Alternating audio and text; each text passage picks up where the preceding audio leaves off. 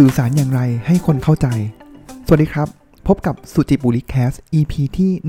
106สำหรับ EP ที่ 106 นี้ ผมอยากจะมาพูดประเด็นเกี่ยวกับเรื่องของการสื่อสารกันนิดนึงครับ แน่นอนครับว่าจริง ๆ แล้ว EP นี้เนี่ยก็จะอาจจะเป็นตอนที่ต่อเนื่องหรือว่าเป็นสิ่งที่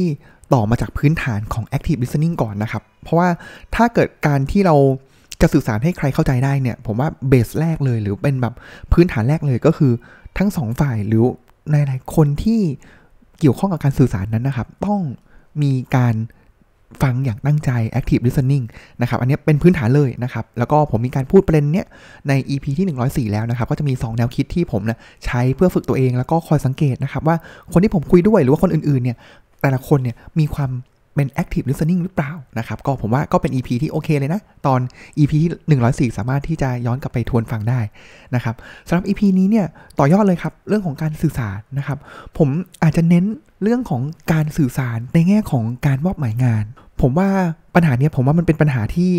ค่อนข้างครอบจักรวาลมากเลยนะครับ แล้วผมว่าหลายๆคนน่าจะเจอนะครับ ก็คืออาจจะเป็นหัวหน้าลูกน้องนะครับ หรือว่าเป็นอาจจะเป็น working team นะครับ แล้วมีการมอบหมายงานกันเนี่ย เออ อาทิตย์นี้มอบหมายงาน เพื่อนๆ เคยเจอไหมครับ ว่าพอลาสัปดาห์ถัดไปที่อาจจะมีแบบมีการรีกรุ๊ปกันในการพูดคุยอัปเดตว่างานที่ทำเนี่ยหรือมอบหมายไปเนี่ยเป็นอย่างไรบ้างนะครับ เฮ้ย ผลที่ออกมานี่คือแบบมันคนละโยชน์กันเลยอะพูดซ้ายแต่ไปขวา หรือบางครั้งอยากจะได้ 10 แต่ทำมาหนึ่งอะไรเงี้ยครับ ผมว่ามันเป็นสิ่งที่ เกิดขึ้นแล้วผมว่ามันมันเกิดขึ้นกับเราเนี่ยการทำงานเนี่ยตลอดเวลานะครับผมว่าผมก็เจอประเด็นเนี้ยเยอะมากนะครับ ไม่ว่าจะเป็นอะบางครั้งถูกได้รับมอบหมายงานมาอ้าวเฮ้ยสุดท้ายแล้วมันไม่ใช่ หรือว่าบางครั้งอ้าวคุยกับคนอื่น แล้วมอบหมายงานคนอื่นไปกลับมามันไม่ใช่นะครับ มันก็อะมีการพัฒนาหรือวิธีการต่างๆ มากมายนะครับ ไม่ว่าจะเป็นอะถ้าสมมติว่าตัวจ็อบงานเนี่ยอาจจะเป็น 1 สัปดาห์ เราก็อาจจะตัดครึ่งก่อนเลย อะทำสามวันแรกแล้วเราก็ไปอัปเดตสั้นๆก่อนนะครับ ว่าเรามาถูกทางไหมนะครับผมว่าอันนี้ก็เป็นหนึ่งสิ่งที่ทำได้นะครับ แต่ว่าสำหรับ EP นี้เนี่ยครับผมมีแนววิธีคิดอันหนึงครับที่อยากจะนำมาเล่าสู่กันฟังนะครับ ซึ่งแนววิธีคิดนี้นะผมว่าถ้าเกิดใครที่ติดตามสุจิบุรีแคสมานะครับ ผมก็เคยมีการนำมาพูดถึงแล้วนะครับ แต่ว่ามันจะเป็นหัวข้อสั้นๆ หัวข้อหนึ่งเลยนะครับ ที่มีช่วงหนึ่งนะครับที่ ผมมีแขกรับเชิญนะครับ ก็เป็นชื่อพี่ต้องอมรเทพนะครับเขาก็ปัจจุบันทำงานอยู่ที่ SCG นะครับ แล้วก็หอการค้านะครับ แล้ว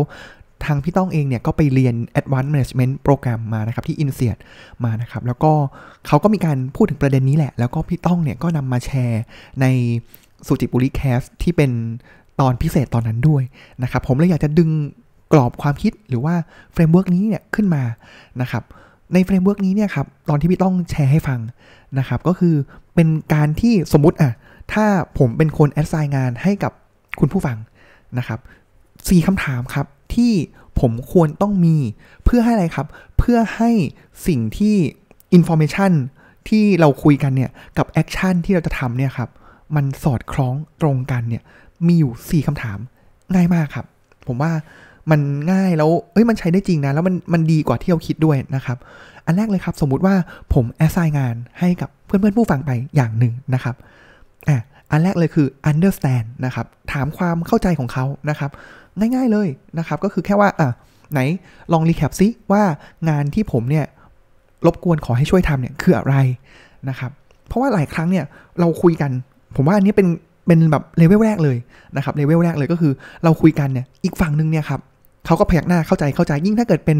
บทบาทของเจ้านายกับลูกน้องด้วย บางครั้งลูกน้องเนี่ยกลัวเจ้านายดุหรือบางครั้งกลัวเจ้านายหาว่าอะไรกันแค่นี้ไม่เข้าใจกลัวหาว่าโดนอะโง่บ้างอะไรอย่างเงี้ยครับเพราะฉะนั้นเราก็จะเออเข้าใจพยักหน้าเข้าใจเข้าใจตลอดนะครับ แต่จริง ๆแล้วเนี่ยเฮ้ยมันเป็นสิทธิ์ของเรานะ ถ้าเกิดอีกฝั่งหนึ่งพูดมาแล้วเราไม่เข้าใจอะว่ามันคืออะไรแล้วเราต้องทำอะไรอะผมว่าอันเนี้ยเป็นสิ่งแรกเลยที่ คนรับสารก่อนนะ คนอาจจะเป็นลูกน้องเนี่ยต้องถามนะครับ แต่ว่าในคำถามมุมเนี้ยของ framework หรือกรอบวิธีคิดของพี่ต้อง หรือว่าที่ได้รับมาจากทาง INSEAD เนี่ยครับ คือคนที่ assign งานบอกไปให้ทำอะไรเนี่ย ต้องเป็นคนถามเขาก่อนเลยครับ proactive เลยนะครับ อย่าไปคิดว่าทุกคนจะเข้าใจในสิ่งที่เราพูดนะครับ ก็คือถามเขาว่าอะไหนเข้าใจไหมว่าพี่อยากให้ทำอะไร เป็นต้นนะครับ แล้วให้เขารีแคปมาอะแล้วเราจะเห็นแล้วนะว่าบางครั้งเนี่ยผมลองใช้เนี่ยเฮ้ย อ้ที่ผ่านมาเขาพยักหน้ามาตลอด แต่พอเวลาแค่เพิ่งพูดจบแล้วให้เขารีแคปในสิ่งที่เขาต้องทำเนี่ยเขาเขางงนะ เออ แล้วเขาพูดแบบคนละเรื่องเลยเนี่ย แค่นี้แหละถ้าสมมติว่าเราต้องกลับมาเจอกันในอาทิตย์หน้า แปลว่าอะไร แปลว่าหนึ่งอาทิตย์นี้นี่คือแบบศูนย์เปล่าเลยนะครับ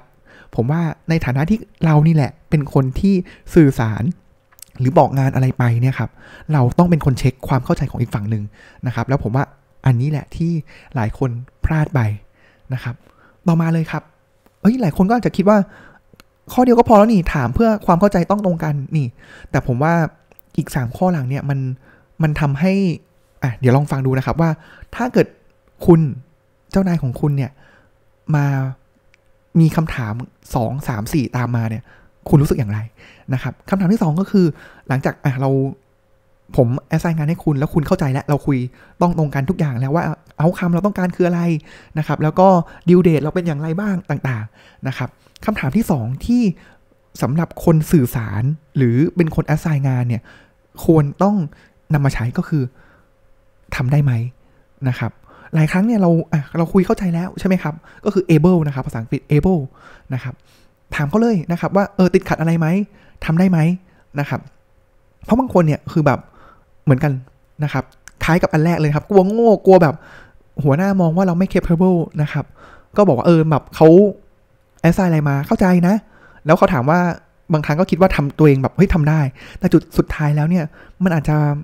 เป็นสิ่งที่เราไม่ถนัดเลยหรือไม่รู้เรื่องเลยนะครับ ต่อให้เราเข้าใจว่าโจทย์มันคืออะไร แต่ถ้าเกิดเราไม่ได้มี skill ไม่ได้มี connection ใด ๆ เนี่ย อันนี้แหละที่ผมว่าเราต้องบอก แต่ในขณะเดียวกันเนี่ยเราเราเป็นคนรับสารควรต้องบอกแจ้งไปนะครับ ว่าเออพี่ไอ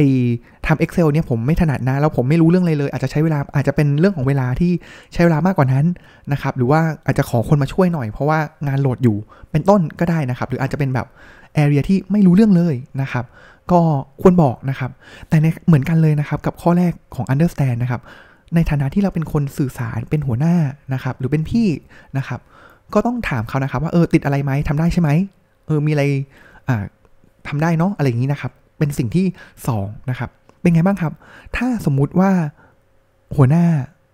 ของเราเนี่ยมาถามแอสไซน์งาน แต่ผมว่าโทนมันต้องแบบไม่ใช่แบบไปเหยียดเหยียดนะครับ แต่บอกเฮ้ยอ่าโอเค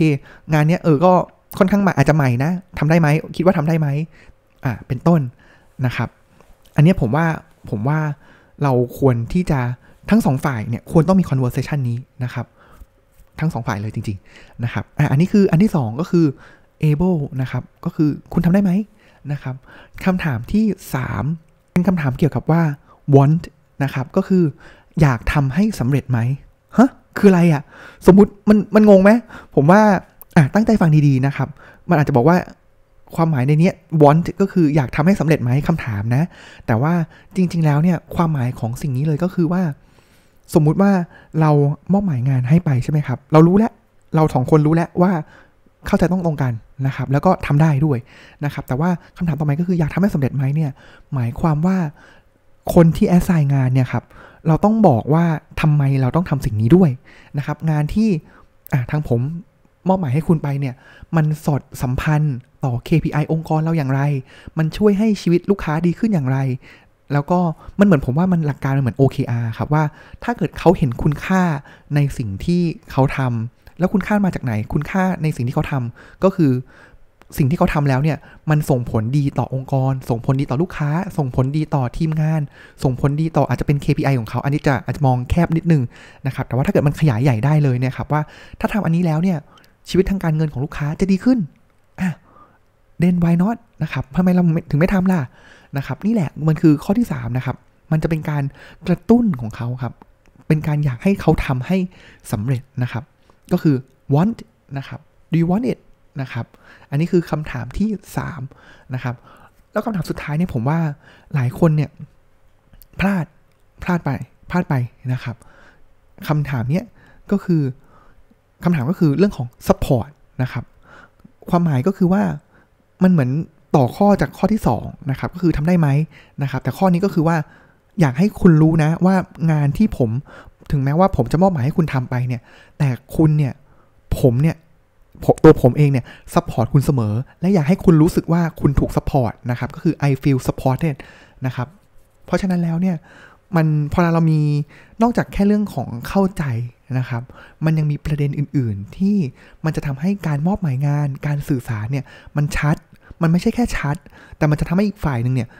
เกิดแบบรู้สึกว่าอยากทำสิ่งนั้นให้มันสำเร็จมากยิ่งขึ้นนะครับผมขออนุญาตทวนอีกครั้งหนึ่งนะครับอันแรกเลยเนี่ยก็คือ understand นะครับว่าเขาเข้าใจในสิ่งที่เราพูดมอบหมายอย่างไรนะครับอันที่ 2 able เขาสามารถทำได้ไหมนะครับอันที่ 3 want เขาอยากทำให้สำเร็จไหมนะครับเพราะข้อ3นี่ก็คือเราต้องพูดว่าสิ่งนี้มันก่อให้เกิดคุณค่าก่อให้เกิดประโยชน์ ต่อภาพใหญ่อย่างไรนะครับ และข้อ 4 ก็คือ supported นะครับว่าจะมีคนสนับสนุนคุณได้อย่างไรนะครับ แล้วก็หมายถึงจริงๆแล้วก็คือคนที่ assign งานนั่นแหละ แล้วถ้าเกิดองค์ประกอบนี้ครบในทุกๆ การสื่อสารในทุกๆ การมอบหมายงานเนี่ย ผมเชื่อนะว่างานเนี้ยมันจะสำเร็จนะครับ แล้วถ้าเขามีอะไรเนี่ยเขาจะกลับมาหาเรา มันเหมือนเปิด เปิดก็เป็น open communication ให้เขากลับมาหานะครับ สิ่งที่พี่ต้องบอกนะครับ แล้วก็เป็น professor ที่ INSEAD บอกเลยนะครับ ก็คือว่าตอนมอบหมายงานเนี่ย บางคนเนี่ยคือไม่รู้เป็นอะไรนะครับเขาอาจจะแบบเหมือนแค่ยกคำถามข้อแรกเข้าใจไหม แต่มันมันรู้ว่าหรือแบบมองว่าเคลียร์ไหมนะครับ เพราะฉะนั้นแล้วเนี่ยอันเนี้ยเป็นสิ่งที่ บางคนเนี่ยเขา sense ได้นะครับว่าการถามคำถาม หัวหน้างานบางคนเนี่ยถามว่าเข้าใจไหมเคลียร์ไหมเนี่ยแต่ถ้าบริบทอย่างอื่นมันไม่เอื้อเลยเนี่ยมันคือสิ่งที่ตัดบทนะครับอันนี้ก็เป็นสิ่งที่พี่ต้องเนี่ยก็ concern มานะครับว่าเอ้ยต้องระวังนะนะครับว่าอย่าไปตัดบทว่าถึงแม้เราจะคิดว่าเฮ้ยก็ถามแล้วนี่ว่าเข้าใจไหมเคลียร์ไหมนะครับแต่จริง ๆแล้วเนี่ยบริบทมันไม่ใช่นะครับบริบทมันคือการเหมือนกับเป็นการตัดบทนะครับ ก็ ฝากไว้นะครับในต่อนอดจากการ active listening นะครับก็คือเรื่องของการสื่อสาร แล้วก็เรื่องของการ manage team นะครับแล้วก็การ assign งานนะครับด้วย 4 หัวข้อ แนวคิดนี้